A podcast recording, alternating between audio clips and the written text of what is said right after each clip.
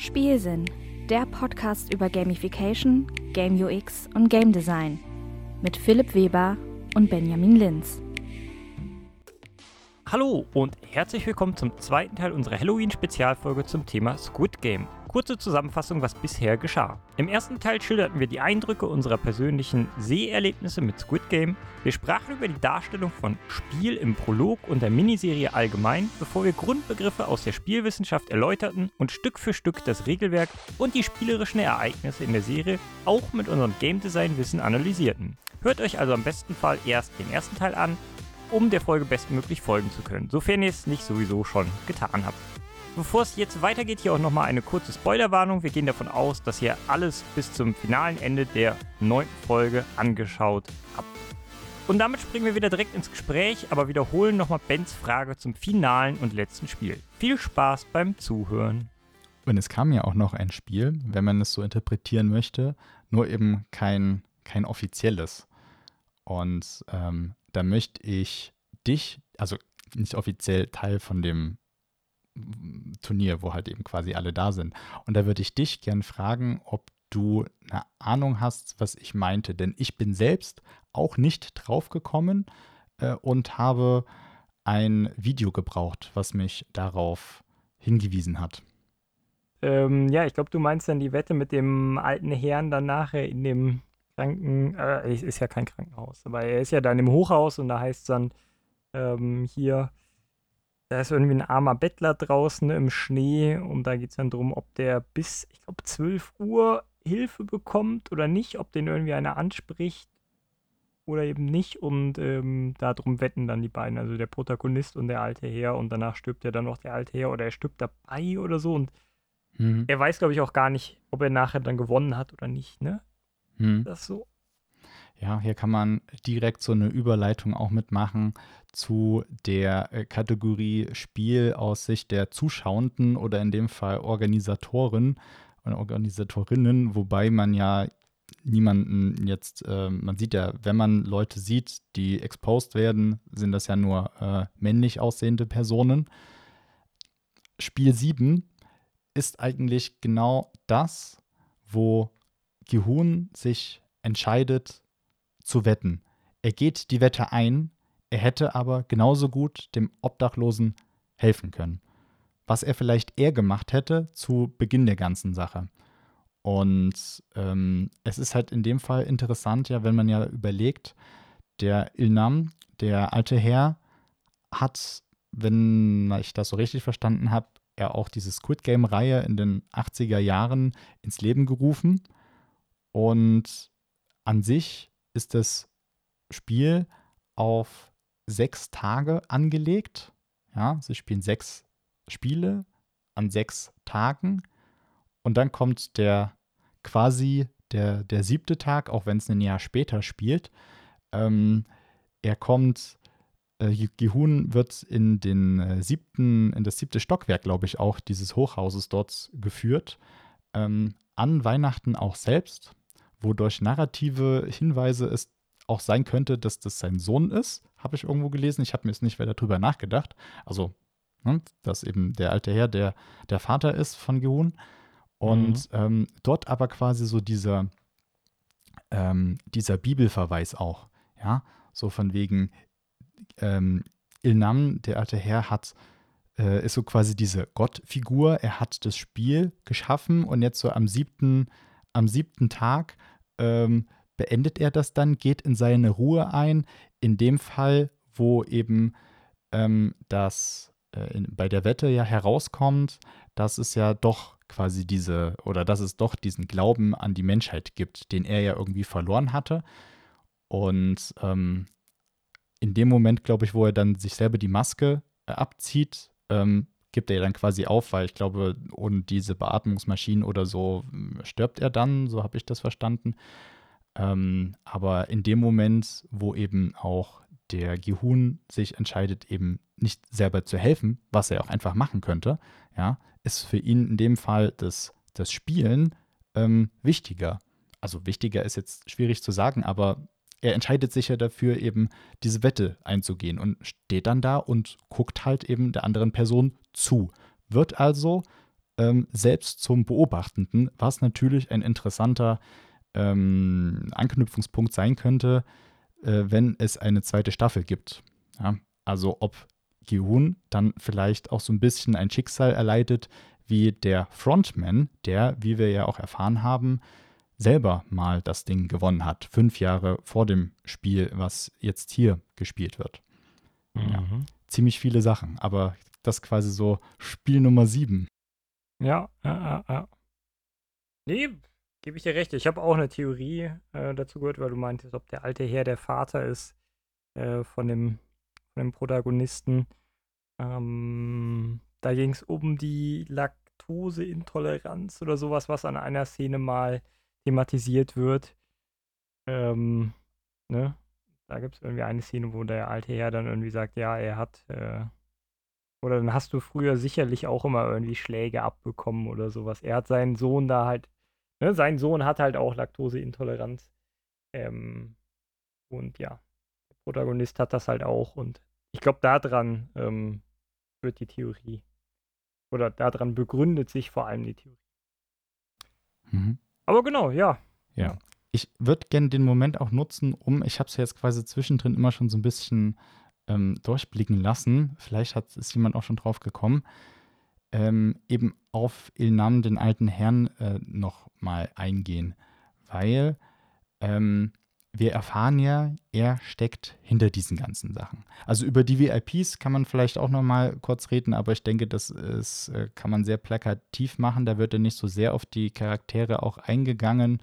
Unter anderem, weil sie ja eben auch maskiert sind. Gut, dann gibt es ja noch den einen, der besondere Bedürfnisse ähm, hat und den auch während des Spiels nachgehen möchte, was ja auch so pervers ist, ne, kommt er extra dorthin, um sich das anzugucken. Und aber im Endeffekt ist dann der Kampf um Leben und Tod von anderen Menschen dann eben auch einfach nur ähm, was anderes. Und äh, also ihm halt ne, nicht, nicht, nicht mal das genug wert. Und naja, in der VIP-Folge hört man ja auch, wie sie dann da ihre Wetten, Wetten platzieren und so weiter, was eben sehr, sehr an, ähm, an dieses, lass mich noch kurz nachlesen, ich habe es mir aufgeschrieben, an dieses äh, Kirkensis erinnert.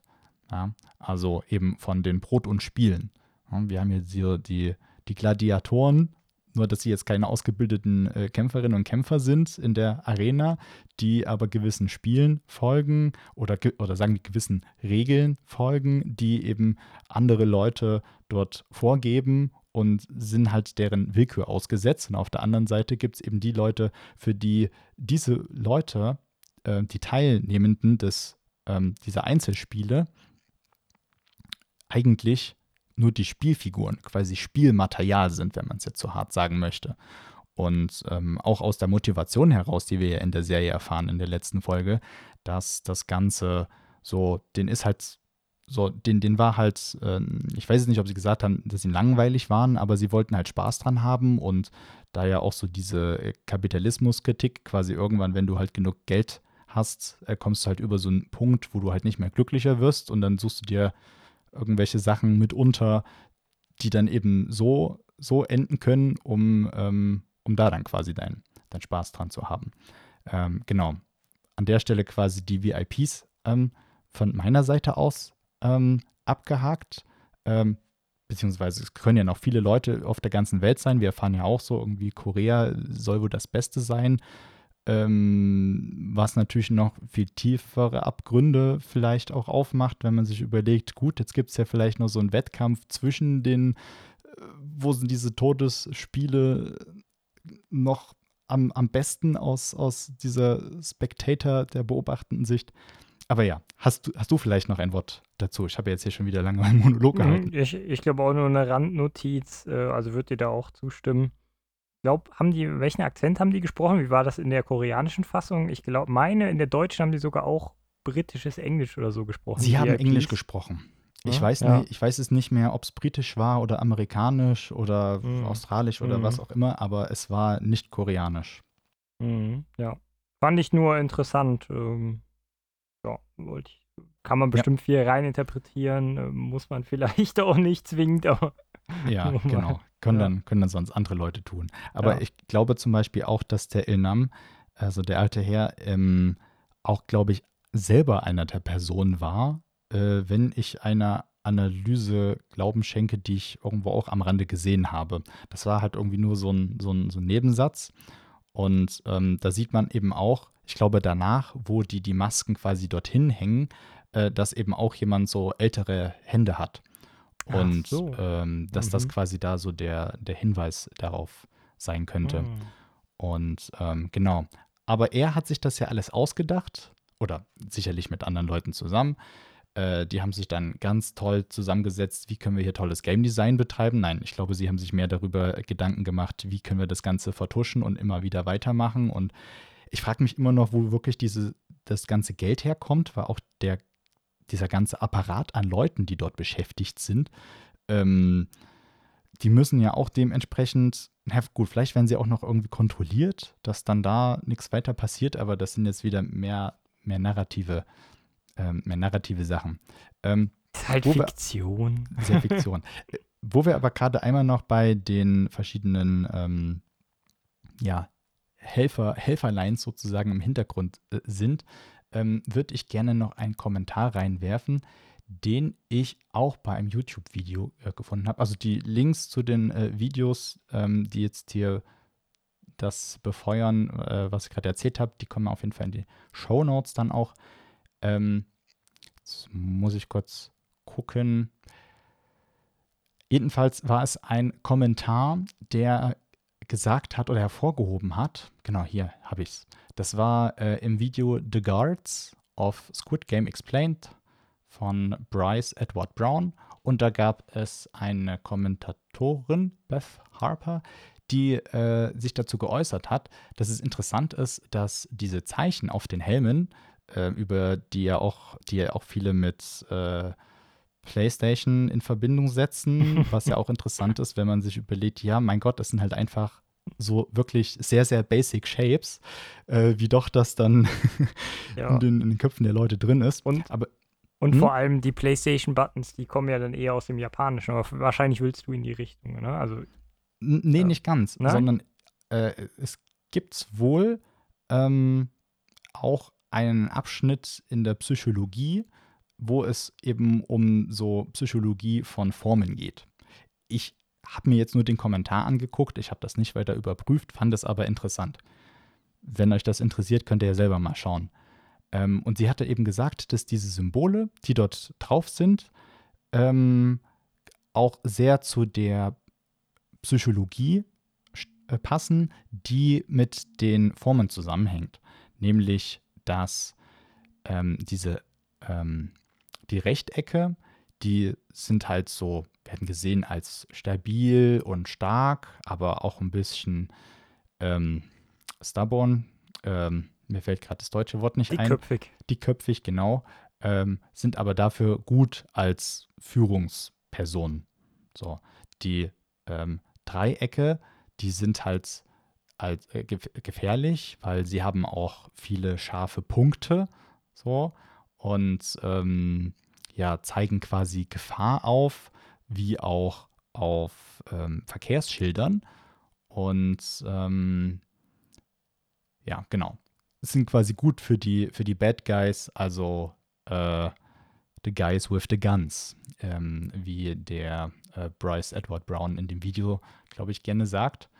Und äh, genau, die dann eben alle eliminieren. Und dann in der untersten Hierarchiestufe haben wir ja noch die Kreismenschen, äh, wenn man sie mal so nennt. Und äh, der Kreis selbst ist wohl eben eher so als freundlich und einladend genommen. Eben keine Ecken, keine Kanten, ähm, aber eben auch so dieses, ähm, äh, diese fehlende Autorität, ja, weil du kannst ja quasi einfach umherbewegen. Und ähm, ja, fand ich, fand ich sehr interessant, als ich das gelesen habe. Ja, also würde auf jeden Fall, ne, weil, weil du ja gerade PlayStation erwähnt hattest, ein Stück weit passt das auch, zumindest mit dem Kreis zu der PlayStation-Geschichte, die ich vielleicht mal hier kurz reinwerfen kann. Da gibt es ja die Tasten ne, auf dem PlayStation Controller, Kreis, X, äh, Viereck und Dreieck.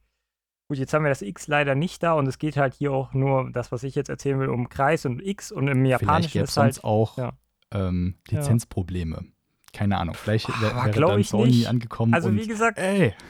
Wie gesagt, Sony bezieht sich da auf die japanische Kultur. In der japanischen Kultur ist das halt so, dass Kreis für okay akzeptieren ist und das X für ablehnen nein. Und deshalb ist auch bei ganz vielen Spielen die Standardeinstellung, du hast ja den Kreis, meine ich, rechts, ne? Nicht links, meine ich. Ich, Ich bin glaube, auch ein bisschen, der Kreis ist rechts, ja. Der ist rechts, ne? Ich bin ja eher Team, Team Xbox hier, deshalb muss man immer gucken. Aber deshalb Ich akzeptiert man, ja, deshalb akzeptiert, Xbox. deshalb akzeptiert man, ähm, ja, ein PlayStation 2 hatte ich mal, aber ist ja Ewigkeiten wieder her. Deshalb akzeptiert man aber beim paar Spielen standardmäßig ähm, halt mit dem rechten Button, mit dem Kreis. Und im westlichen ist es aber eher ungewohnt, weil es halt einfach von der Usability weiter weg liegt. Da akzeptiert man lieber mit dem X. Und da gab es immer eine ganze Zeit lang halt Konflikte, weil die Japaner mit dem Kreis standardmäßig kulturell akzeptieren wollten, weil das kulturell aufgeladen ist. Kreis akzeptieren, X ablehnen. Aber von der Usability und der Handhabung ist es halt eher so, dass man auf den Button unten, wo das X ist, halt besser rankommt. Und dann war da immer so ein bisschen Konflikt, dass die Japaner halt eine andere Steuerung hatten als die äh, westlichen Regionen, weil das bei uns nicht ganz so aufgeladen ist. Also klar, X schon, aber der Kreis ist bei uns nicht ganz so stark mit ähm, akzeptieren. Ähm, genau, nur so reingeworfen ja. ne? dass das War gar nicht, nicht also ich, ich glaube, dass da nicht Sony klagen könnte, weil das halt kulturell so entstanden sind und die Formen, glaube ich, nicht lizenzierbar sind, so in der Art. Ähm, Höchstens, wenn es Aber- um die aber, Anordnung ja. geht, wie jetzt Ja. auf dem Controller, dann, Ja, dann genau. vermutlich. aber passt Wird's nur mit dem Kreis, ne? weil du meintest, Kreis ist irgendwie nett oder sowas, eckt nicht an oder sowas. Das passt ja zu der japanischen Kulturvariante, wo man sagt, okay, das bestätigen, ja, ähm, dass das quasi die nettesten ähm, Wächter da jetzt sind in dem, im Squid Game sozusagen. Ja. Ich hatte ja vorhin auch gemeint, es gibt vielleicht eine Person, die halt wirklich äh, im Paidia-Wesen unterwegs ist. Und damit dachte ich eben an Ilnam, weil er weiß, dass er sterben wird. Ähm, vielleicht ist es ihm jetzt eben nicht so wichtig, ob in den Spielen oder in den, ähm, ja, halt außerhalb, wie er ja dann am Ende stirbt. Sprich, diese Konsequenz, dass er stirbt, ist für ihn, ähm, sp spielt eine ganz andere Rolle als für alle anderen, die dort teilnehmen.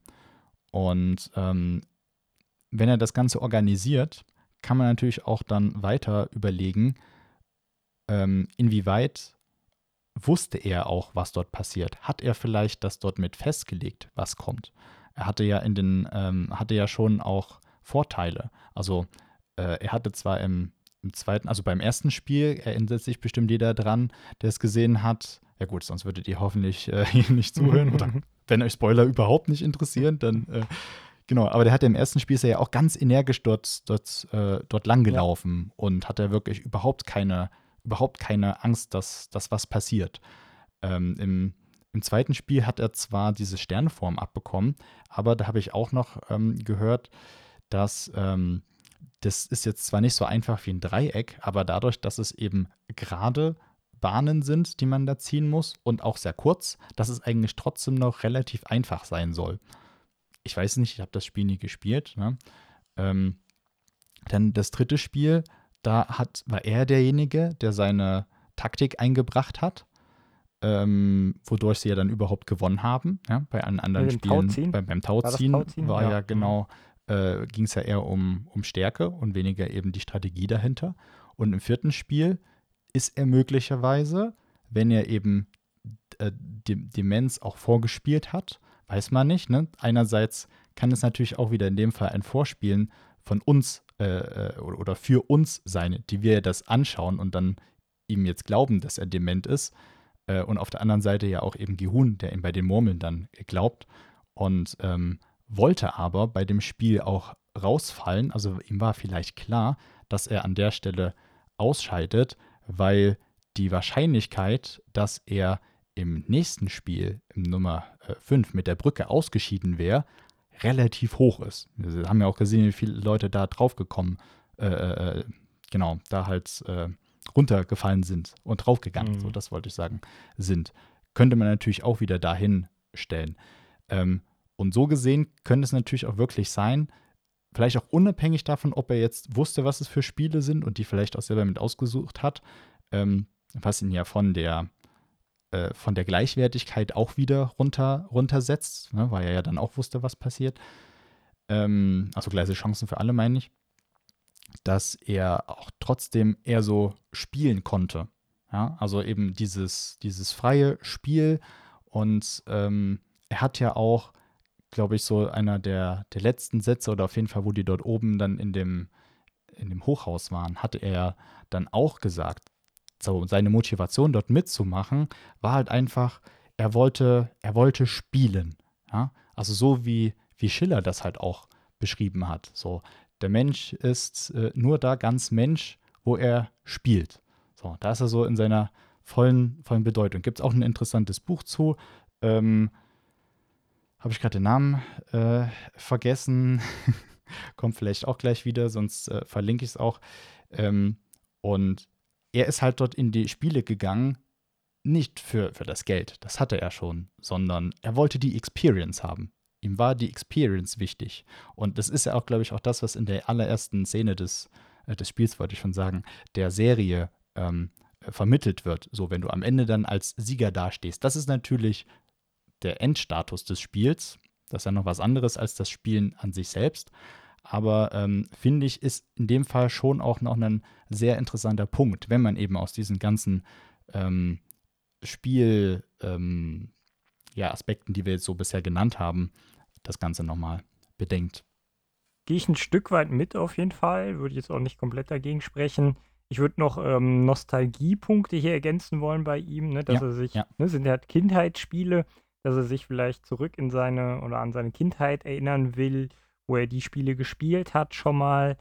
Ähm, und das auch ein ganz starker Motivationsaspekt sein kann und er auch in Spielen ist, ne? wenn man jetzt hier wieder ein bisschen abstrahiert zu spielen. Ne? Stichwort äh, Nostalgie, warum läuft jetzt ein Pokémon Go oder sowas so gut, ne? weil halt alle Leute früher Pokémon gespielt haben und sich daran mhm. noch zurückerinnern wollen. Ähm, und so war es bei ihm jetzt hier also mit den Kindheitsspielen auch. Ne? Nochmal die Freude haben, die man früher als Kind hatte. Ähm, Genau, aber ist, glaube ich, eher ergänzend zu deinen Ausführungen und steht nicht im, im Widerspruch. Wie findest du denn die Entscheidung, dass dort Kinderspiele genommen worden sind, die ja an sich ein, einfache Regeln haben. Ne? Das haben ja Kinderspiele so an sich, würde ich es einfach mal ad hoc sagen. Und die dann eben in dem Zweck eingesetzt. Also gerade so von auch Game Design Perspektive. Man könnte ja auch das viel ähm, komplexer machen oder so. Mhm. Mhm. Spontan jetzt hier keine, keinen smarten Gedanken zu oder keine, keine, keine Meinung, wie ich das finde. Ja, dadurch wird es halt leichter nachvollziehbar für den einfachen Zuschauer. Ne? Ja, ja, doch. Ja. Ne? Vor allem. Ja, ja. ja sonst ist es wahrscheinlich Seite, schwieriger rüberzubringen, wenn das so komplex ist. Ne? Mhm. Aber, ja. Genau, also es spielt da natürlich dann, äh, geht um diese äh, Entscheidungen in Form von Medium, was ja diese Squid Games haben ja nicht stattgefunden oder hoffentlich nicht, sondern ist ja eine, eine Fiktion für, für uns, die wir jetzt hier auch drüber reden. Äh, und da war das dahingehend eben eine Entscheidung, denke ich auch. Ähm, auf der einen Seite, weil es halt relativ einfach zu verstehen ist, außer halt irgendwie das, das eigentliche Tintenfischspiel, da hatte ich so ein bisschen Probleme mit, aber das habe ich ja schon gesagt. Ähm, und auf der anderen Seite aber auch für die, für die Teilnehmenden. Und vielleicht ist es auch da auch aus so dramaturgischer Sicht, oder ich weiß nicht, ob dramaturgisch das richtige Wort ist, aber ähm, von der Wirkung, die es auf dann die konsumierenden Personen hat, äh, also uns, ähm, wirkt es vielleicht noch makaberer. Ne? Das sind halt mhm. Spiele, die werden eigentlich in einem anderen Kontext gespielt. Ja? Ähm, das fiel mir und, gerade auch Und vor allem ja, in dem Fall wird ja eben dann der magische Kreis durchbrochen, weil man es ja nicht einfach nur so spielt und vor allem auch noch mit mehr diesem Paidia-Gefühl. Ich kann noch ein bisschen mehr halt rumprobieren und, und, und Dinge tun und werde halt nicht eliminiert oder anderweitig jetzt krass bestraft, eben mit Folgen im realen Leben. Mhm. Auf jeden Fall, man hat da noch einen krasseren Kontrast zwischen Gewalt und ne, Kinderspielen entsprechend, die ja normal äh, nicht blutig verlaufen soll. Aber nee. ja. Ja.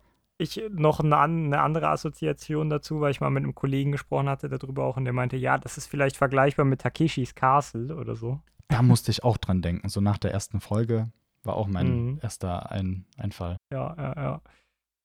Ja. Vielleicht noch wegen genau andere Kultur. Man kannte jetzt ja auch nicht die, gut, Tauziehen kannte man schon, aber ein paar der Kinderspiele kannte man ja jetzt so nicht. Ne? Gerade das mit den äh, Zuckerwaben da, mit dem, mit dem Ausstechen. Ähm, ja, ist halt eine leichte Heranführung an eine andere Kultur, so ein bisschen, ne? wenn man leichte Kinderspiele halt zeigt und nicht, ich sag jetzt mal, ein chinesisches Go oder sowas zeigt, wobei ich glaube, Go ist auch halbwegs einfach zu verstehen, aber ich sag mal, ist dann doch, wäre dann doch nochmal schwieriger. Ne? In seiner Dynamik ist es halt sehr komplex. Ja. Ne? Die Regeln sind relativ einfach, aber das, was sich daraus ergibt, ist dann ganz ja. schön krass. Genau. Also für alle, die es nicht kennen, ich glaube, das hat eine höhere Komplexität als Schach. Ja, ja, ja, auf jeden Fall. Da waren sie ja stolz, ne, dass hier der DeepMind, oder wie hieß die KI, ne, da mal entsprechend. Gibt es eine gute Netflix-Doku auch, wo wir gerade bei Netflix sind, über, über Go und wo halt eine künstliche KI dann halt jetzt den, den besten Go-Spieler äh, eben schlagen konnte. Und äh, bei Schach fand das halt schon deutlich früher statt, dass ein Computer einen menschlichen Spieler schlagen konnte und galt immer für unmöglich, dass ja, KIs auch in Go besser sind als Menschen. Mir ist Dem übrigens ist wieder so. ja. der Buchtitel eingefallen. Rettet das Spiel hieß das. Ah. Das äh, habe ich auch als, als Hörbuch gehört, ist auch auf Streaming-Plattformen tatsächlich verfügbar. Äh, ihr könnt natürlich auch Geld dafür ausgeben. Ich wusste nicht so genau, ob ich es interessant finde, deswegen habe ich mal reingehört und dann ähm, irgendwie dann doch weitergehört. Fand es jetzt auch nicht so, ähm, so toll in allen Punkten, aber was ich besonders interessant fand, war eben so die, die Geschichte des, des Spielens und auch, wie sich eben verschiedene Philosophen darüber unterhalten haben und so weiter. Und ähm, genau, das an der Stelle. Da müssen wir mal eine eigene Folge zu machen, ne? Spielen als Philosophie. Sehr gern, sehr gern. Also da sind ganz viele Punkte drin. Ich habe mir auch überlegt, ob ich dazu noch ein paar Tweets absetze, aber dann ist Zeit vergangen und dann habe ich schon wieder vergessen, äh, worum es dann genau ging. Ja, haben wir doch schon Themen. So, ne? Und, und ja. ich fand eben so dieses ja. Haupt, dieser Hauptpunkt, der dort vor allem rausgekommen ist, ähm, war eben so dieses, wenn man spielt, ist man so eben sehr, ähm, also es ist einfach sehr, was sehr Besonderes am, am, am Menschsein auch und ähm, man sollte diese Momente im Leben fördern, wo man irgendwie eben in diesen, ähm, ja, in diesen Spielmoment reinkommt. Und äh, was man ja eben auch schön bei Gamification sieht, ja, mach halt irgendwas mit einem System, ähm, im besten Fall halt durchdacht, das Design, ja, äh, und nicht nur einfach äh, unsere Punkte, Punkte, Ranglisten ähm, und Abzeichen.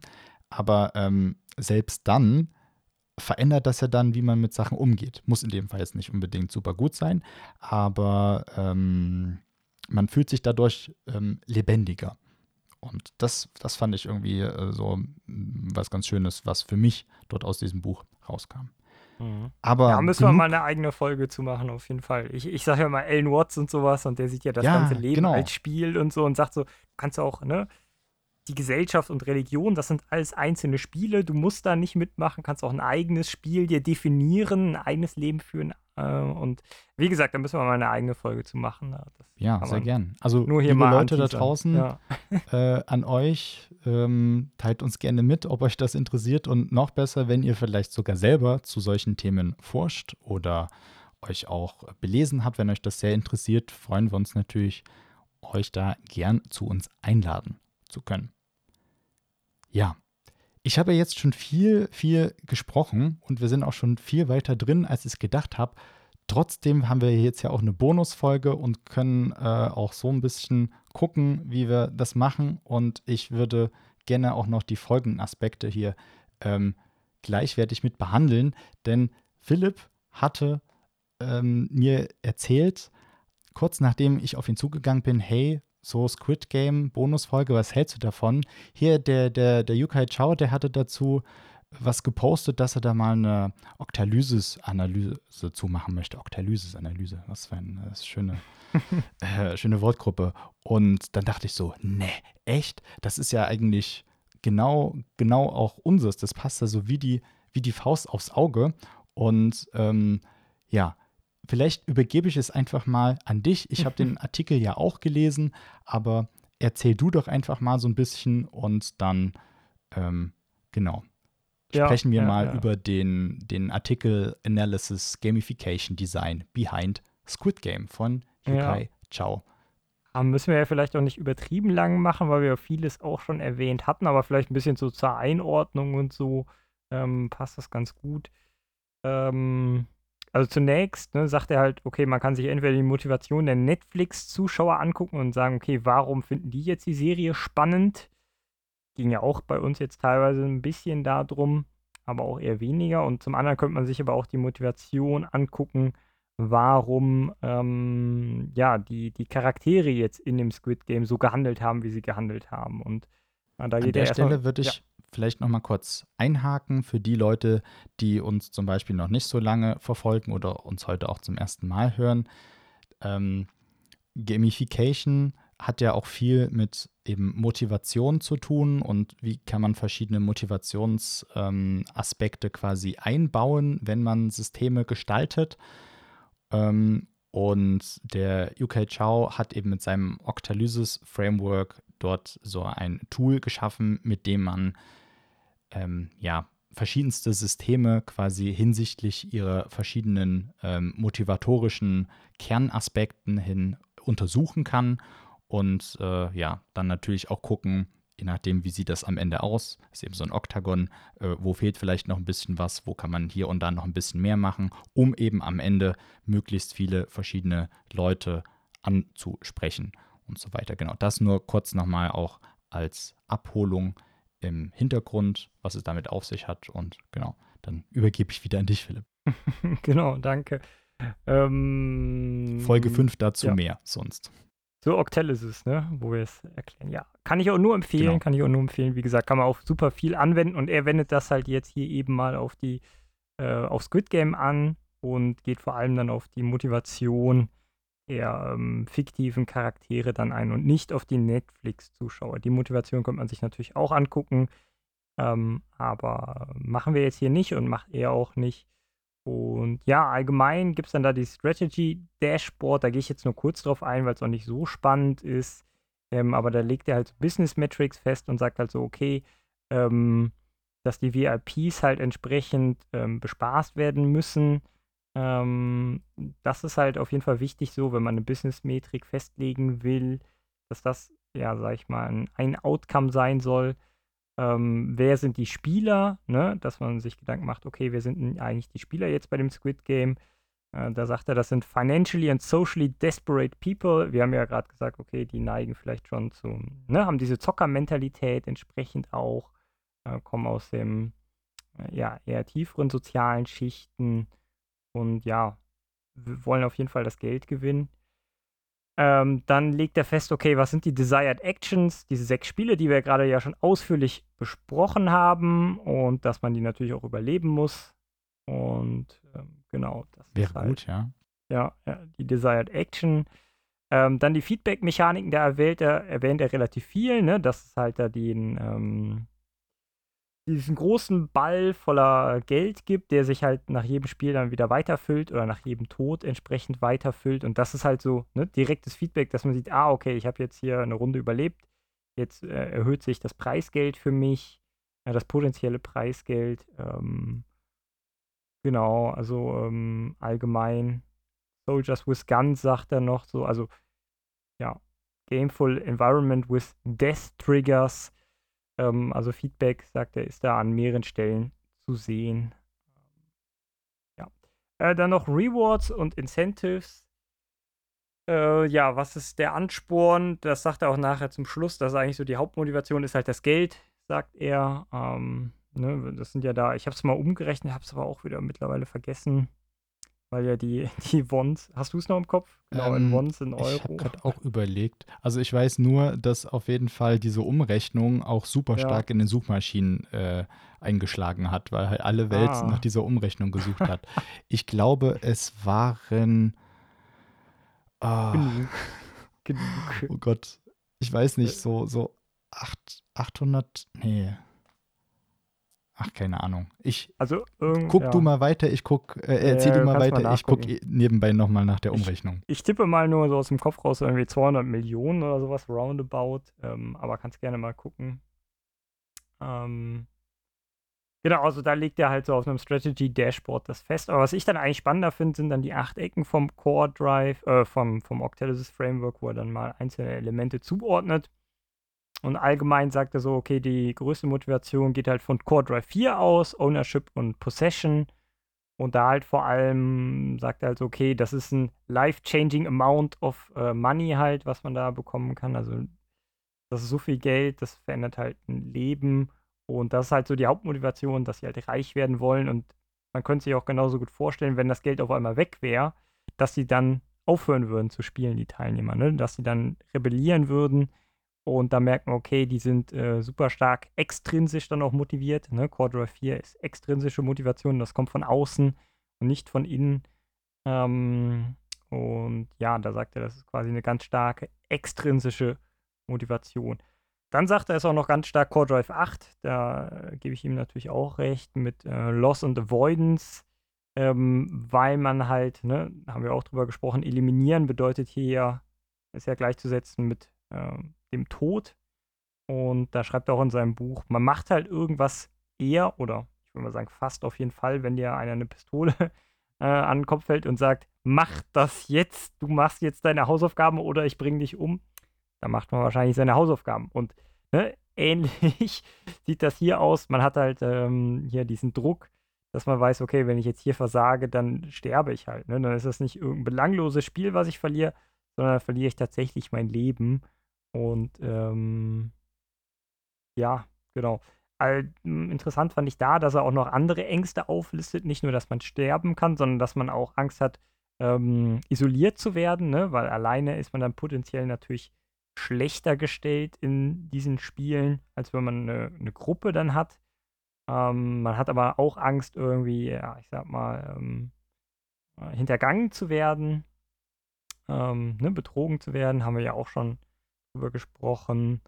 Ähm, und auch das hier, Fear of Becoming Evil, ist interessant, dass halt ein paar Leute Angst davor haben, ihre Werte halt zu verlieren ne? und ihre Werte ähm, aufzugeben.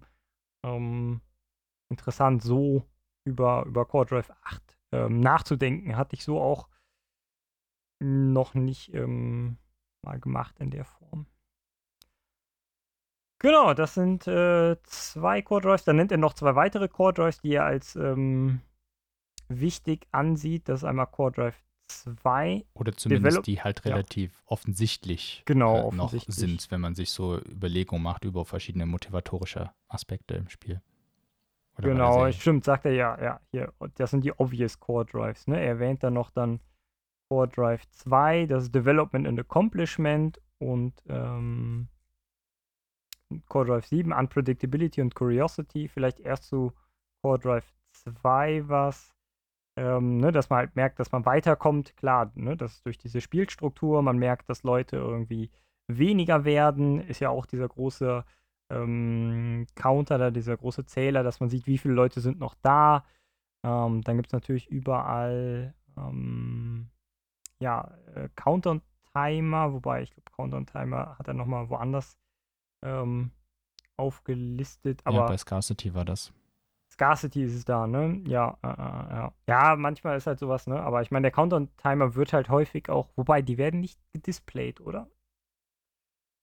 Im Spiel mu- selbst. Ja. ja, im Spiel. Das wäre dann nämlich sowas. Also ein Counter und Timer kann Doch, ja theoretisch schon. auch ne? Development and Accomplishment. Aber ja, ich glaube, es ist mehr Scarcity in dem Fall, ja. Nee, dann nehme nehm ich das zurück. Ähm, schreibt er da auch nicht so. Äh, genau, das, darüber haben wir noch nicht gesprochen. Das Steak Dinner as an Award oder Reward, ähm, ne, wo sie dann zusammen die drei Leute nachher essen. Ähm, Wobei du es ja. Ja. eben auch vorher nicht weißt. Ne? Also in einem Spiel beispielsweise, also in einem Videospiel würdest du mitunter, mh, stellt man sich so einen Battle Pass vor oder so, weißt du dann schon, was du bekommst, wenn du zum Beispiel eine bestimmte ja, Punktzahl oder was auf diesem Mhm. Battle Pass erreichst. Natürlich kommen dann eben auch überraschende Belohnungen hinzu oder dann eben solche eben Random Rewards, Ähm, aber in dem Fall, ja, keine Ahnung, wenn du da so lange durchhältst, dass du dann am Ende dann noch so ein krasses, äh, so eine krasse Henkersmahlzeit quasi bekommst. Ja, ja. Und genau, damit spielt vielleicht ein bisschen zusammen, weil gerade auch bei der, bei der Mahlzeit waren sie sich ja nicht sicher, ah, werden wir jetzt hier vergiftet oder so, ne? War ja mal so ein Moment, wo man so gedacht ah, kann ich das jetzt hier wirklich essen, ne? Es ist halt immer diese Unpredictability und Curiosity, man weiß halt nicht, was so als nächstes passiert. Werde ich jetzt vergiftet? Was ist jetzt das nächste Spiel? Da haben wir ja drüber gesprochen, was muss ich jetzt ein Team zusammenstellen für das nächste Spiel?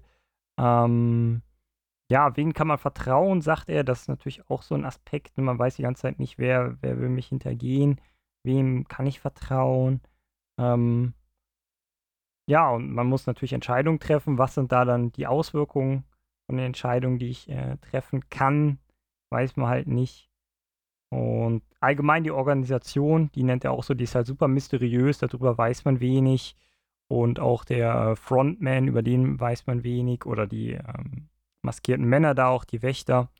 Das ist halt alles so ein Rätsel ähm, für die Teilnehmer ich weiß es gar nicht, ob du es schon erwähnt hattest, aber ähm, es kommt ja auch noch dazu diese Unvorhersehbarkeit, dass die ja auch als ein gewisser Trigger für die Leute agiert, um mehr zu erfahren, um sich irgendwie vorzubereiten auf das nächste mhm. Spiel, wenn sie es können. Ne? Also, dass es quasi nicht nur so im Hintergrund ist, sondern an sich wenn man dieses Grundprinzip, so alle haben die gleichen Chancen, sich anschaut, dass es da ja schon eben ein, ein wichtiger Punkt ist, um die eigenen Chancen dann eben doch zu verbessern, wenn man irgendwie was vorhersehen kann. Und wenn es, wenn es in der Motivation liegt, dass man sich eben in diesem Raum, wo sie sich ja aufhalten, normalerweise sonst zwischen den Spielen, wo ihre Betten stehen, dass sie sich da dann Gedanken machen, hey, welche Kinderspiele kennst du noch? Und, und so. Ne? Das ist ja eben auch in dem Fall eine gewisse Art von, äh, von Vorbereitung. Und vielleicht aber eben gerade da auch, wenn wir eben vom Motivationsaspekt sprechen, ein, ein gewisser Anreiz. Ja. Mhm. Auf jeden Fall, auf jeden Fall. Bringen wir noch die anderen Core Drives gerade mit rein, wo er sagt, dass die ähm, unauffälliger sind ähm, aber trotzdem je nachdem stark vertreten. Gerade Core Drive 6 mit Scarcity und Impatience, wir hatten es ja gerade schon mal erwähnt mit dem Countdown-Timer. Ähm, ich glaube, jedes Spiel ist zeitlimitiert und äh, ja, diese Limitation sorgt halt dafür, dass man halt in dem Spiel entsprechend voranschreiten will und das weitermachen will. Ne? Also gerade vielleicht am anschaulichsten bei dem ersten Spiel mit dem roten Licht und grünen Licht, äh, wo man halt einfach weitergehen muss, so, ne? weil man sonst ja eliminiert wird. Ähm, so ist es. Ja. Genau. Und sonst alles Mögliche halt limitiert. Also die kriegen ja auch nicht äh, genügend Essen, ne? Und ähm, das ist natürlich auch eine Art der Limitation. Ähm, dann gibt es auch kaum Infos über die, die Rules und sowas und Outcome, darüber haben wir ja schon gesprochen. Ähm, ja. Und natürlich auch hier Dangling of Price Money above Head. Ähm, also, dass man die ganze Zeit sieht, so, ah, okay, da oben ist das Geld, das hätte ich gerne. Ne? Das ist der Dangling-Effekt, dass man so das vorhält, so die, die Karotte quasi zeigt und sagt, hier, guck mal, das kannst du haben. Und äh, aber man kommt halt noch nicht dran. Das ist hier ein guter Zeitpunkt, um einzustreuen, wie viel Geld das war. Was war nochmal dein hm. Tipp? Ich hatte 200 Millionen im Kopf. Ein bisschen weniger ist es dann doch, äh, ungefähr 33,5 Millionen Euro. Ah nach eine Null zu viel. Wechselkurs. ja. ja. ja. eine Null zu viel, genau. Genau, quasi. Und ein paar. 10 äh, Millionen plus, minus, weniger, nein. Ja, und ein paar zerquetschte, ne? Was irgendwie genau. in dem Kontext auch schon wieder ganz komische Assoziationen ja. ein paar in Gang setzt. Ja. ja, ja. Genau, und die anderen Core Drives sieht er ein bisschen weniger, wenn ich das richtig sehe. Das sind genau Core Drive 1, 3 und 5, also Epic Meaning, an Empowerment of Creativity, ähm, Empowerment of Creativity and Feedback und Core Drive 5 Social Influence. Äh, ja, zu Epic Meaning sagt er halt, okay, das ist halt super viel Geld und mit dem Geld kann man halt seine Familie halt auch ähm, entsprechend unterstützen. Ähm, und allgemein, dass das System oder das Spiel einem vorgaukelt, alles wäre fair und so faire Systeme, ähm, ja, scheinen auf den ersten Blick halt sehr gericht, gerecht und vor allem im Vergleich zu der normalen Welt, zum realen Leben, ne, wo halt alles ungerecht scheint, scheint halt diese Welt gerecht zu sein. Ähm, ja.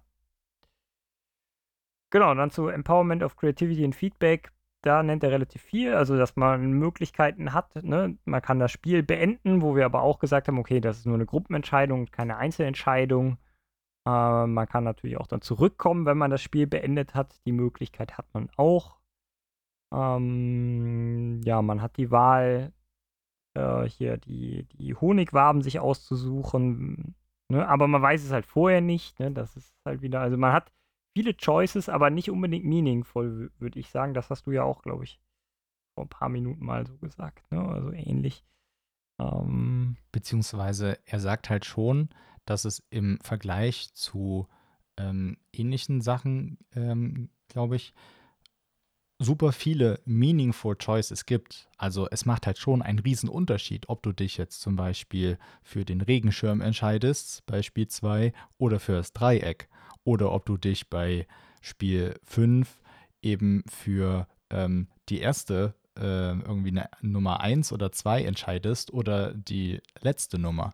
Ja, also in dem Fall ist es schon, dass es halt ähm, bedeutungsvoll ist. Nur ich finde halt, es ist eher so Hilflosigkeit ja. dabei, weil du kannst eben nicht diese informed decision treffen. Du kannst halt ja. nicht sagen, okay, ich weiß das, das und das und ähm, das platziert mich halt besonders, besonders gut. Es ist halt alles mehr, mehr Würfelspiel, so ein bisschen. Ja. Oder ja. Karten ziehen, ne? ja, oder Karten ziehen. Ist halt eine random Karte so. Also für mich ist das keine äh, meaningful choice weiß gar nicht auch, ob, ich glaube, da geht er nicht so im Detail ein, aber er unterscheidet in seinem Buch auch ähm, zwischen ähm, halt meaningful Choices und Choices, die nicht meaningful sind oder die einem vorgaukeln, dass man eine Chance hat oder dass man Möglichkeiten hat, aber im Endeffekt ist es alles das Gleiche. Ist jetzt hier ein Stückchen was anderes nochmal, ne? Ähm, aber das ist, äh, bin ich auch eher bei dir, dass ich sage, so, keine Ahnung, wenn ich halt eine von 32 Karten ziehen soll und eine davon ist die richtige, dann, dann ist das halt keine Ahnung, keine richtige, also dann ist das nicht Empowerment of Creativity and Feedback, meiner Meinung nach. Ähm, ja. Ja, das, das stimmt. Halt das finde ich an der Stelle so. auch ein bisschen schwierig. Also halt super stark Unpredictability und Curiosity, dann einfach nur zu sehen, ah, ist das denn die richtige Karte so? Ja, er sagt ja auch oder rückt gerade das mit diesen Meaningful Choices ähm, in Verbindung mit dieser Freiwilligkeit zurückzugehen. Sie haben sich dafür entschieden, dort mhm. mitzumachen.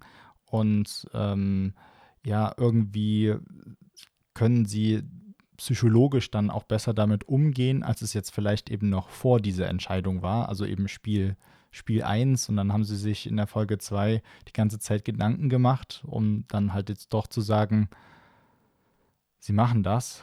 Aber was das am Ende dann eben mit Kreativität oder Feedback zu tun hat, weiß ich leider auch nicht so ganz. Ich habe aber im Gegensatz zu dir auch das Buch nicht gelesen, aber du, oder zumindest nur in Ausschnitten, aber du weißt ja gerade auch nicht so recht, ja, warum das gerade ja. äh, dasteht. Ich sehe das da auch eher weniger. Ich meine, er hat es noch nicht ganz so stark ausgefüllt, den Core Drive. Ne? Also er hat zwar viel hingeschrieben, aber nur wenn man ja viel erkennt, heißt das ja noch nicht, dass es dann stark ausgeprägt ist und er hat es da an der, der, Figur auch nicht so mega stark ausgeprägt, den Core Drive. Ähm, ja, er sagt halt eben zu dem ja. Punkt, oder er fängt ja hier in seinem Artikel damit an, ähm, wo er meint, eben Empowerment äh, von Kreativität und Feedback is, is all about meaningful choices and strategy. So. Und äh, eben, dass dann Squid Game irgendwie super viele meaningful choices hat im Vergleich zu anderen Überlebensspielen innerhalb vom, ja. vom Genre. Aber ähm, ja. Das vielleicht also schon, aber im Vergleich so dieses, zu anderen Spielen wenig. So. ja, na, es ist auch nicht so dieses Klassische, was wir jetzt bei dem Core Drive vielleicht eher sehen würden, so Kreativität und, und Feedback. Keine Ahnung, Kreativität wäre vielleicht eher, dass du dann deine eigene äh, Figur ähm, dort in die Zuckerwaben ritzt und nicht aus einer Selektion aussuchst oder keine Ahnung, dass du halt einfach in, ja. in den einzelnen Spielen oder der, der Umgebung mehr Möglichkeiten hast zu eben so kreativer Entfaltung. Ich meine, du kannst dir überlegen, ob du, de, ob du deine Mitmenschen dann über Nacht, ähm, keine Ahnung, auf irgendeine Weise äh, angehst oder irgendwie anders, wenn man das da reinzählen möchte. Das erwähnt er hier auch, Moral Choice of Good versus Selfishness quasi, ne? Würde ich jetzt mal damit äh, verknüpfen. Aber ja, ich finde das so ein bisschen, gebe ich dir recht. Also es wäre eher für mich, wenn man sagt, okay, ihr habt jetzt die Möglichkeit, das nächste Spiel selbst zu designen als Team oder sowas, ne? Das wäre Empowerment of Creativity and Feedback.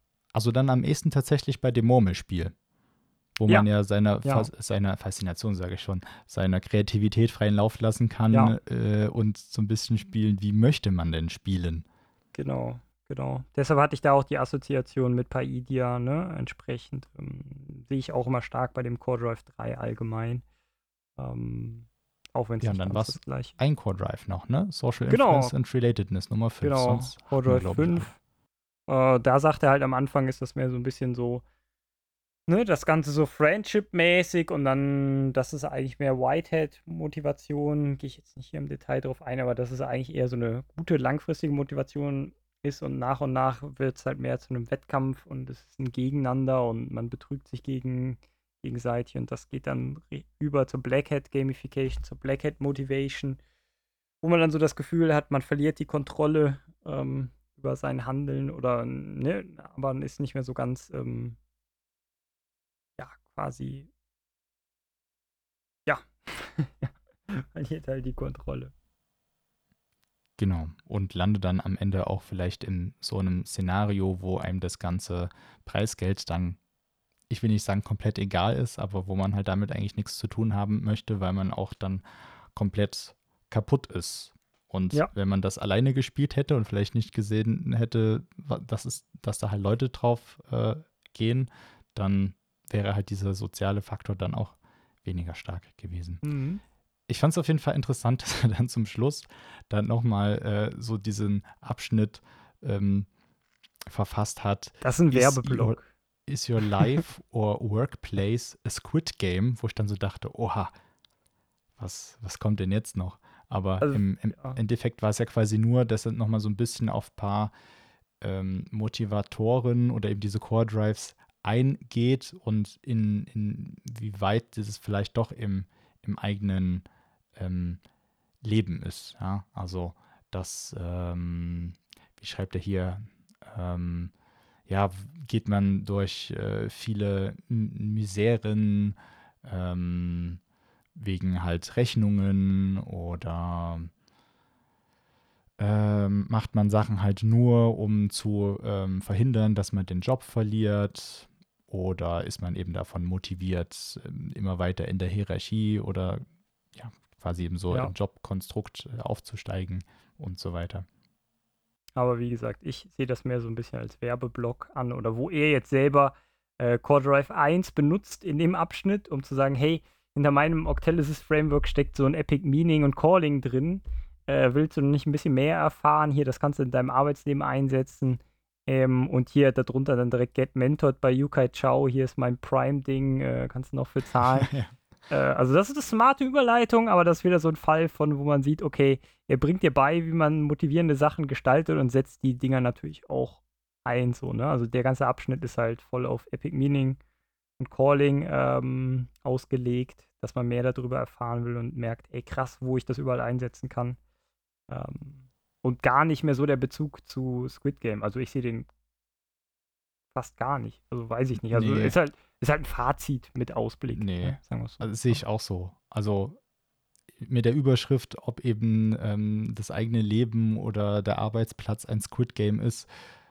Ja, also ich glaube, es ist halt eher wirklich so der, der Aufruf über das eigene Leben sonst vielleicht auch nachzudenken und ähm, wo macht man vielleicht eben wirklich was eben aus diesen und jenen Motivationsgründen und ähm, möchte man es vielleicht nicht anders machen. Aber ich sehe das auch wie du.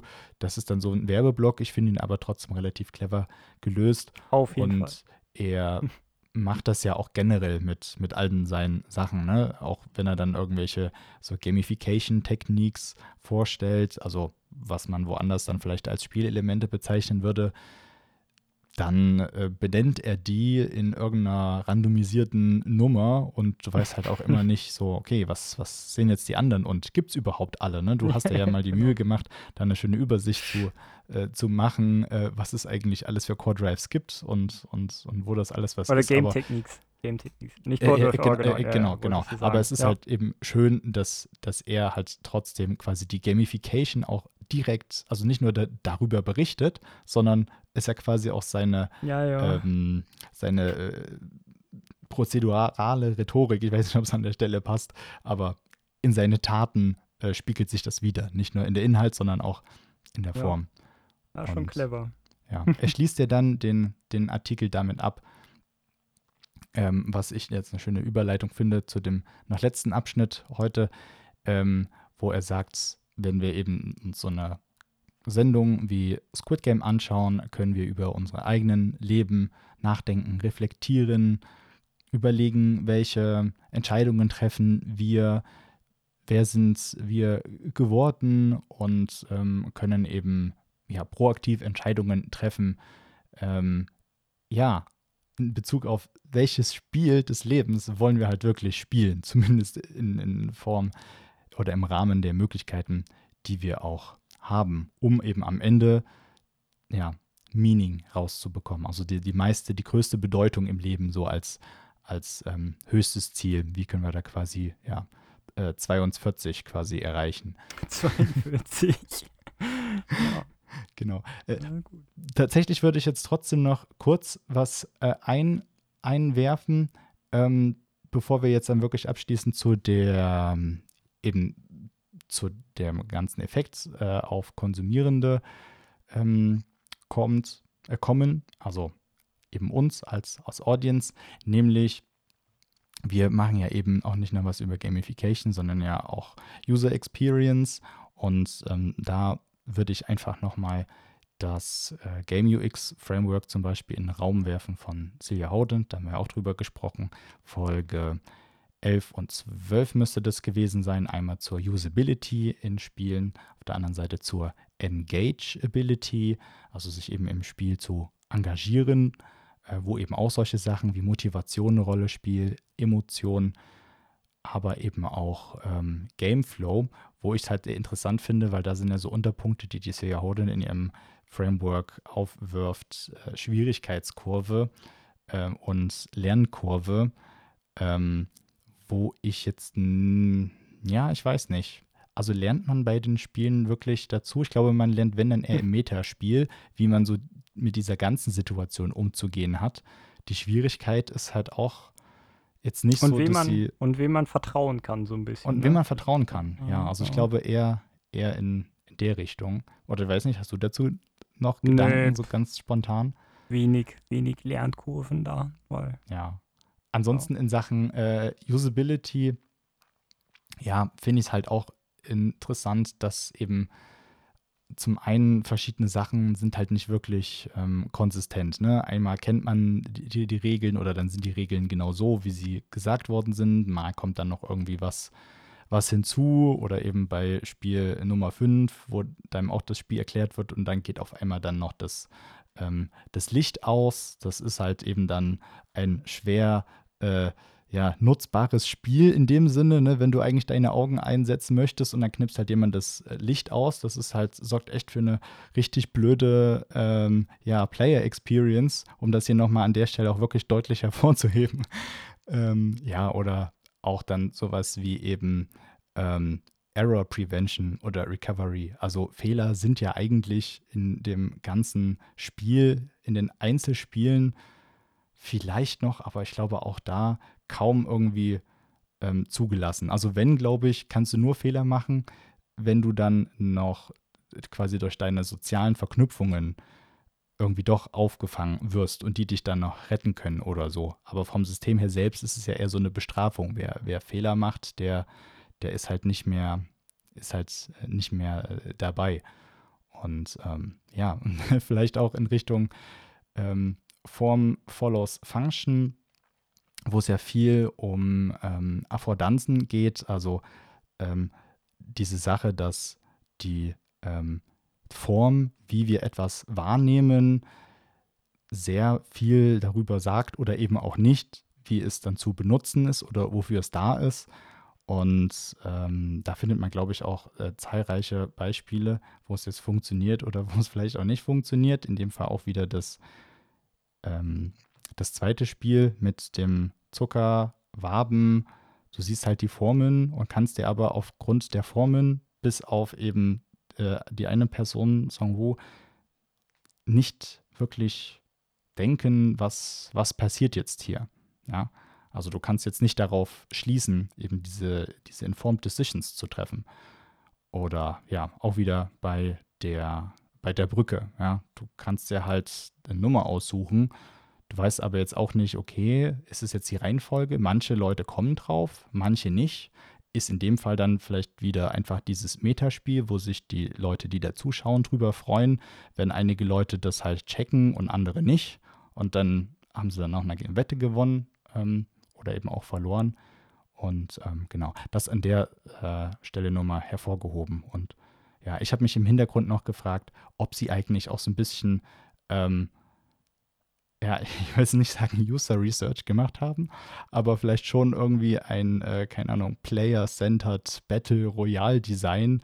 Also ob sich die Umstände ähm, für die Teilnehmenden über die Jahre vielleicht verbessert haben, also dass es mehr auf deren Bedürfnisse zugeschnitten ist von der, von der Abholung her oder so. Ich meine, guck mal, die kriegen, äh, die kriegen so eine Karte, da können sie anrufen und der Rest, der geht ja eigentlich schon fast wie von selbst.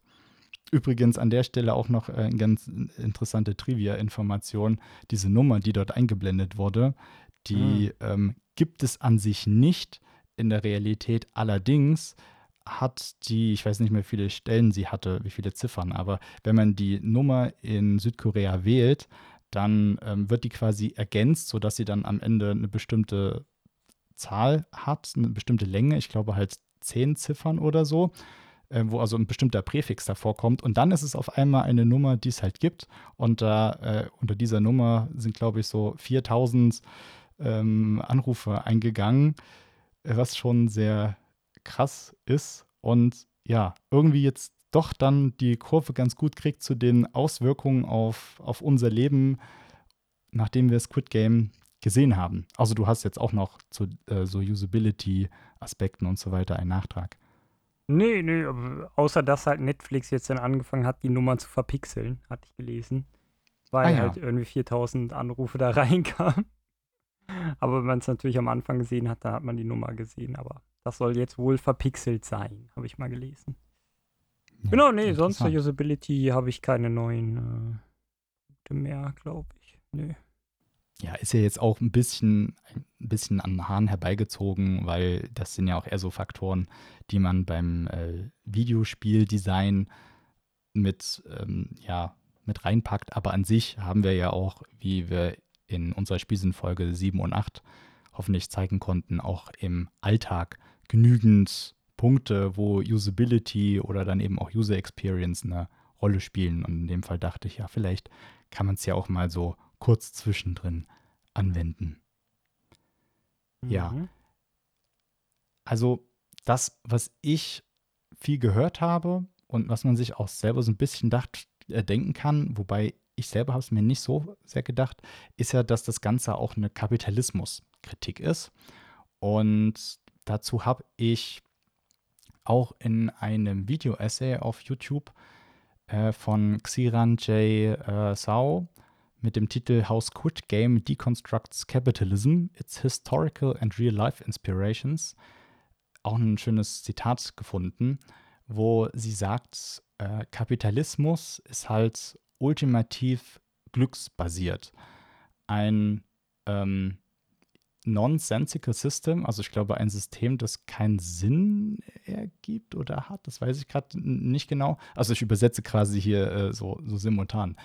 Ähm, und genau, das halt die schlimmsten Impulse der Menschheit oder in, innerhalb der Menschheit begünstigt und belohnt und im Gegensatz aber auch quasi unsere äh, besten ähm, unsere besten Impulse bestraft, also eben die in Richtung Menschlichkeit gehen und sich aber am Ende trotzdem darstellt als fairer Wettbewerb.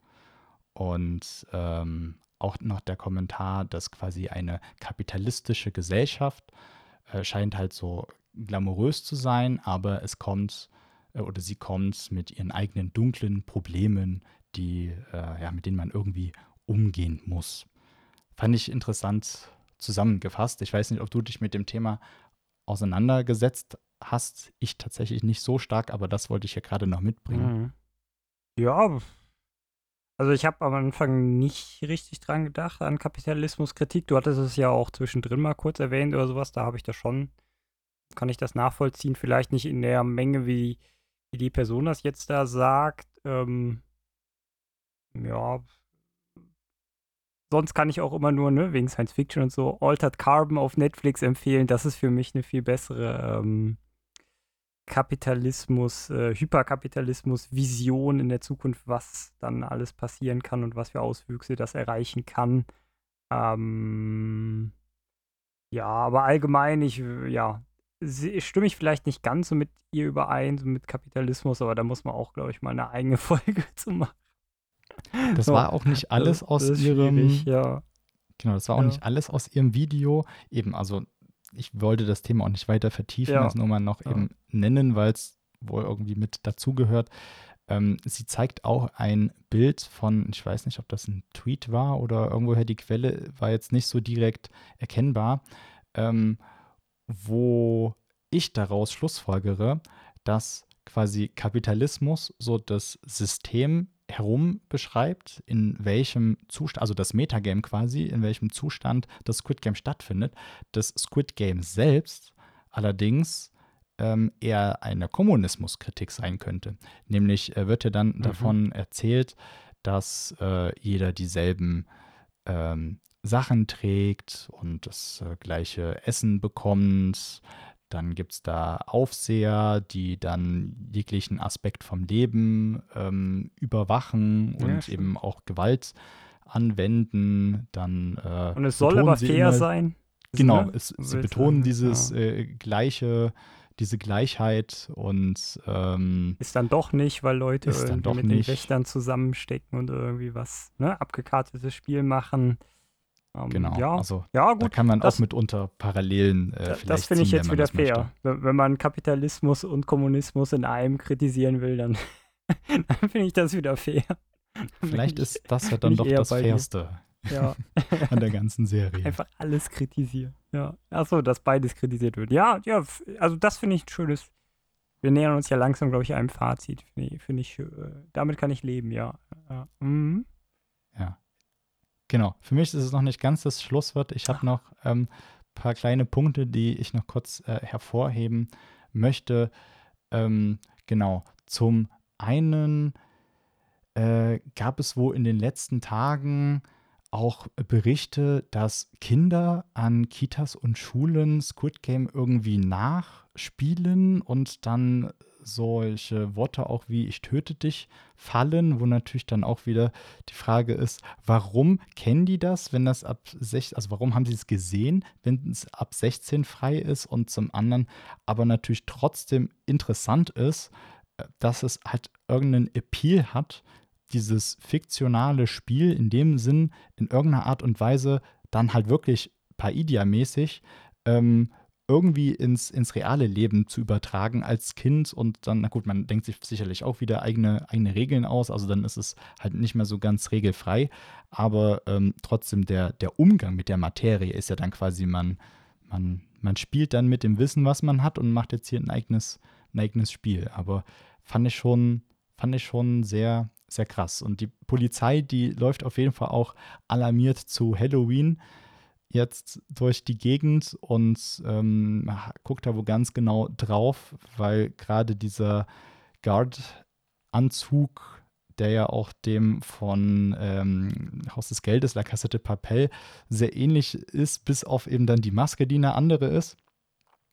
Aber äh, das so ein Kostüm tragen natürlich nicht irgendwie, also mit, mit so einem Dreieck vor einem äh, Helm, einem erlauben würde, auch nicht zu Halloween dann eben Straftaten äh, zu begehen oder sowas. Also das ist schon ähm, krass, wenn, wenn sowas dann daraus kommt. Also ich wäre auch selber nie drauf gekommen. Ich habe einfach nur mal ein bisschen noch so gestöbert, was gibt es denn jetzt noch so für gesellschaftliche Auswirkungen, wie Leute damit umgehen. Unter anderem gibt es auch äh, Funko-Pop-Figuren, wo ich mir auch denke, hm, hm, muss das, Das sein? sind Also vor allem, kleinen, sind das diese kleinen Puppen mit großem Kopf oder was? ja, genau, ne? genau. Ja. Hm. Äh, die gibt es halt zu allen möglichen popkulturellen Sachen. Ja, wir wissen, das ist halt eine super erfolgreiche Serie, aber sich dann halt auch dann so einen eben äh, Worker da hinzustellen oder halt überhaupt zu kaufen, finde ich auch schwierig oder hat auf jeden Fall noch so ein eigenes ähm, Geschmäckle. In Indonesien äh, sollen wohl auch irgendwelche Uniformen, äh, die in diese Richtung gehen, von der Regierung eingesetzt worden sein ähm, im, im, in Bezug auf irgendwelchen Zivilservice-Sachen. Das habe ich nicht so ganz geblickt, aber ich habe auch nur so ein bisschen die Headlines durchgelesen. Aber auf der anderen Seite hat die Serie auch Leute in äh, Korea, war das glaube ich auch, in Südkorea, inspiriert, eben so ein bisschen, wie Yukai Chou das auch gesagt hat, über ihr Leben nachzudenken und was sie eigentlich äh, wirklich wollen, was ihnen wichtig ist. Gerade weil ja auch diese Sache, die in der Serie thematisiert wird, dass es da diesen Streik gab, wo äh, Gihun ja auch ähm, ähm, der Protagonist mit beteiligt war und ähm, dann da quasi äh, ja Gewalt von, von der Regierung oder so, glaube ich, eingesetzt wurde. Ich kann es leider nicht mehr genau wiedergeben, aber dass es auf realen ähm, Fakten auch basiert an der Stelle und dass eben Leute jetzt auch drüber nachdenken und auf die, auf die Straße gehen und in dem Fall dann aber eben auch ähm, sich so anziehen, dass sie quasi dann anonym sind, wo es halt eher nur dafür, darum geht, hier ähm, respektiert uns halt mehr und so weiter. Aber das würde, das hat jetzt vor allem, glaube ich, auch noch sehr mit den ähm, ja, Lebens- und Arbeitsbedingungen in Südkorea zu tun, worauf die Serie ja sicherlich auch ein, ähm, eine offensichtliche Kritik ist. Aber ich stecke da nicht so tief im Thema. Ja, und ja, zum Schluss nochmal der, der Wink zum eigentlichen Spiel, wenn man aus einem Spiel ein Spiel macht. Die äh, Netflix-Asien-Chefin hat sich nämlich auch schon mal äh, darüber geäußert, dass sie sich auch vorstellen können, da äh, durchaus ein Videospiel draus zu machen. Ich glaube, es äh, fiel da auch sowas wie so ein bisschen wie Fall Guys, was ja im Prinzip ja auch ein Battle Royale Würde ist, aber ja, ja. aber äh, natürlich trotzdem noch mal ganz anders. Und es gibt auch Leute, die Netflix da schon äh, zuvor gekommen sind. Ich weiß nicht, hast du vielleicht auch schon was davon mitbekommen, wo man tatsächlich Squid Game digital schon spielen kann? Nee. Nur kurz zu Netflix. Äh, die wollen auf Mhm. jeden Fall ne, in den nächsten Quartalen, Jahren mehr Richtung Spiele auch gehen.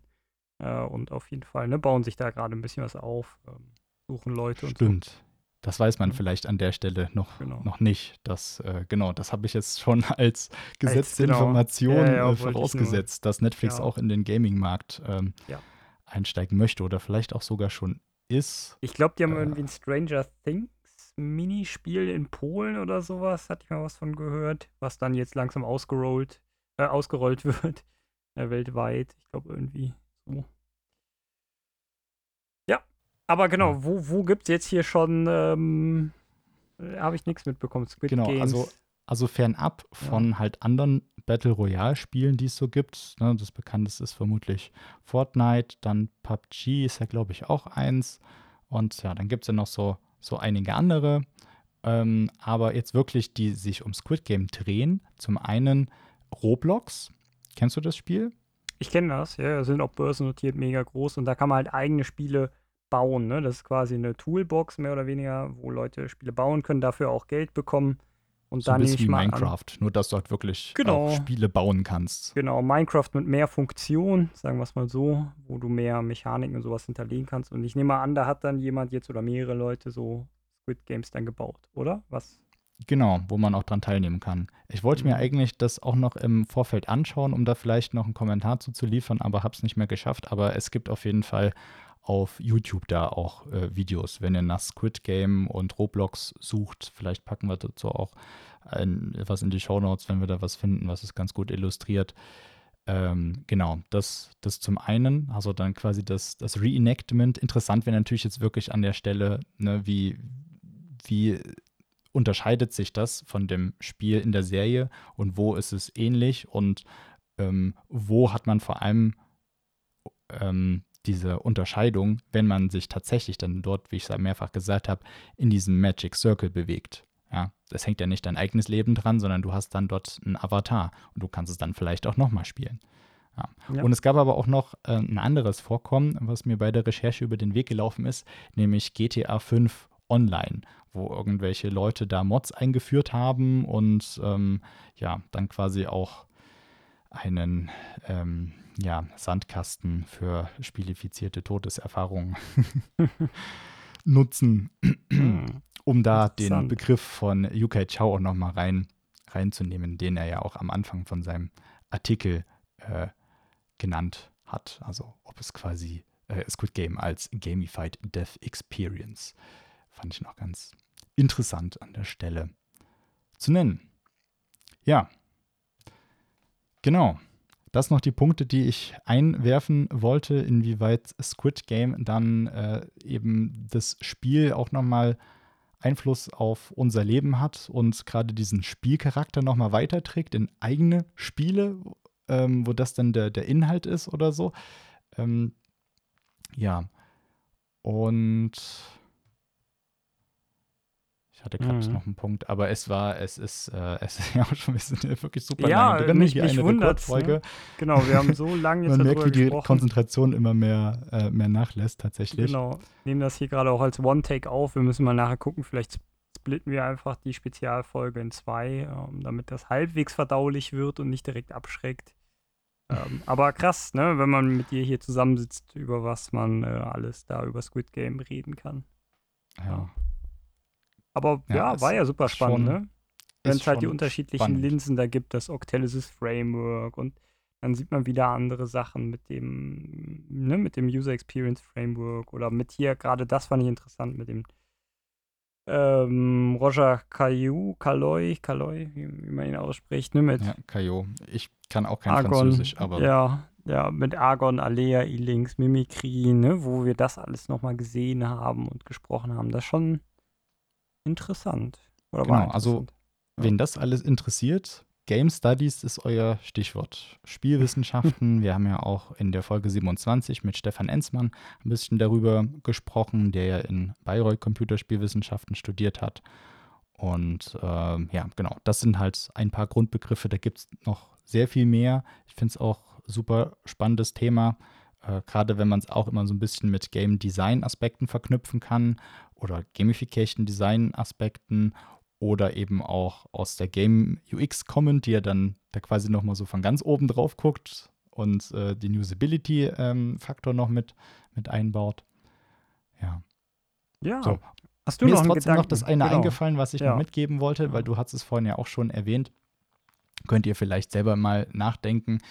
Ähm, wir hatten ja eben von Yukai Chao das äh, Octalysis Framework äh, vorgestellt, den Artikel, den er dort hatte, wo er ja das ganze Squid Game aus der Sicht der Teilnehmenden dort analysiert hat, welche Motivationsaspekte es dort gibt.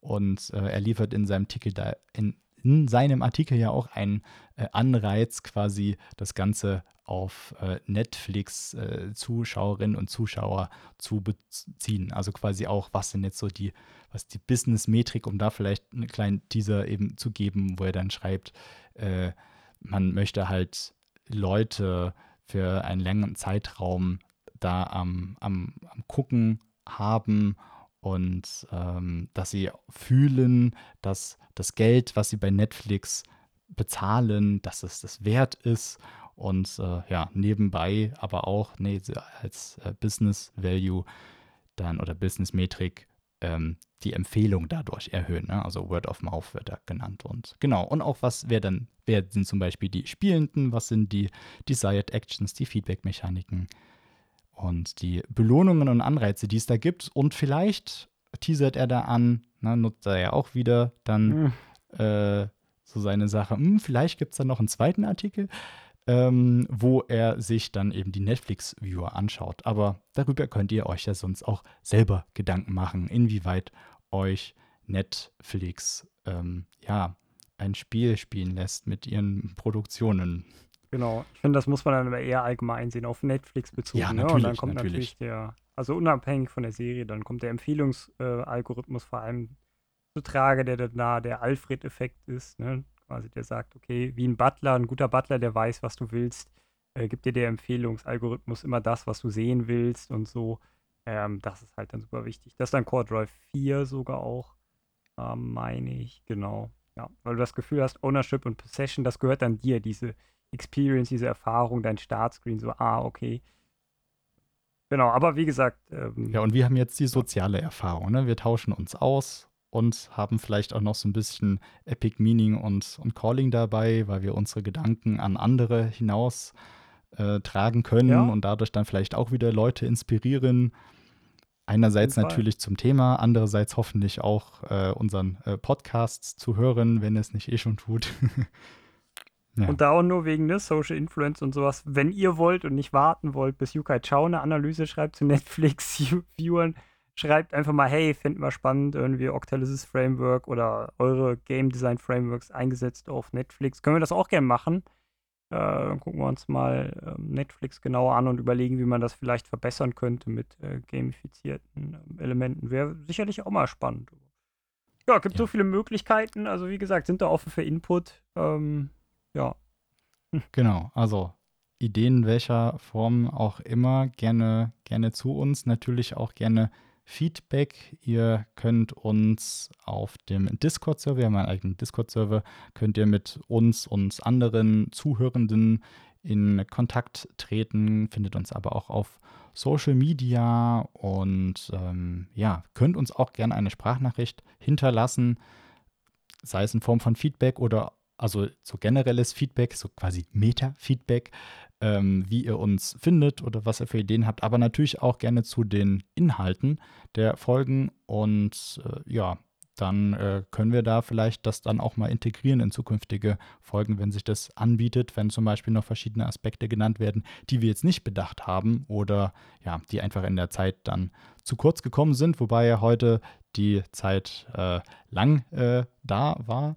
Und ähm, genau. Ansonsten teilt uns gerne mit, wie ihr ähm, was eure Gedanken noch ergänzend zu Squid Game sind, wo ihr vielleicht auch noch Verbesserungen im Game Design seht oder noch andere Motivationsanreize oder spielwissenschaftliche Ideen, Konzepte, die wir jetzt hier nicht thematisiert haben oder weniger oder vielleicht aus Versehen auch nicht ganz korrekt dargestellt. Das kann natürlich auch sein. Wir sind ja jetzt auch keine super krassen Experten, sondern wir machen das ja, ja auch als, als Hobby schon mit vielen, mit viel äh, Input und Wissen dahinter, aber wir sind natürlich auch nicht allwissend. Und vor allem in der dreistündigen Aufnahme, die jetzt mal hier nebenher ja. vorbereitet ist, äh, da können auch mal Sachen ein bisschen unscharf formuliert sein, sagen wir es mal so. Äh, sei uns zu verzeihen, aber könnt ihr uns natürlich gerne darauf hinweisen. Genau. Und ja, damit beenden wir die Folge. Natürlich ja. könnt ihr auch noch eine E-Mail schreiben, genau, an spielsen.podcast.gmail.com. Jetzt hätte ich das noch fast vergessen. Das ist mhm. ja eigentlich schon obligatorisch, auch wenn wir bisher mhm. äh, gerne äh, noch mehr äh, E-Mails von euch bekommen können als bisher. Aber genau, das nochmal genannt. Und dann würde ich die Folge jetzt einfach beenden mit den äh, Worten, die ähm, ja ein bisschen den Backstreet Boys entliehen sind und vielleicht auch möglicherweise modifiziert. Squid playing games with my heart. I should have known from the start you were tearing us apart.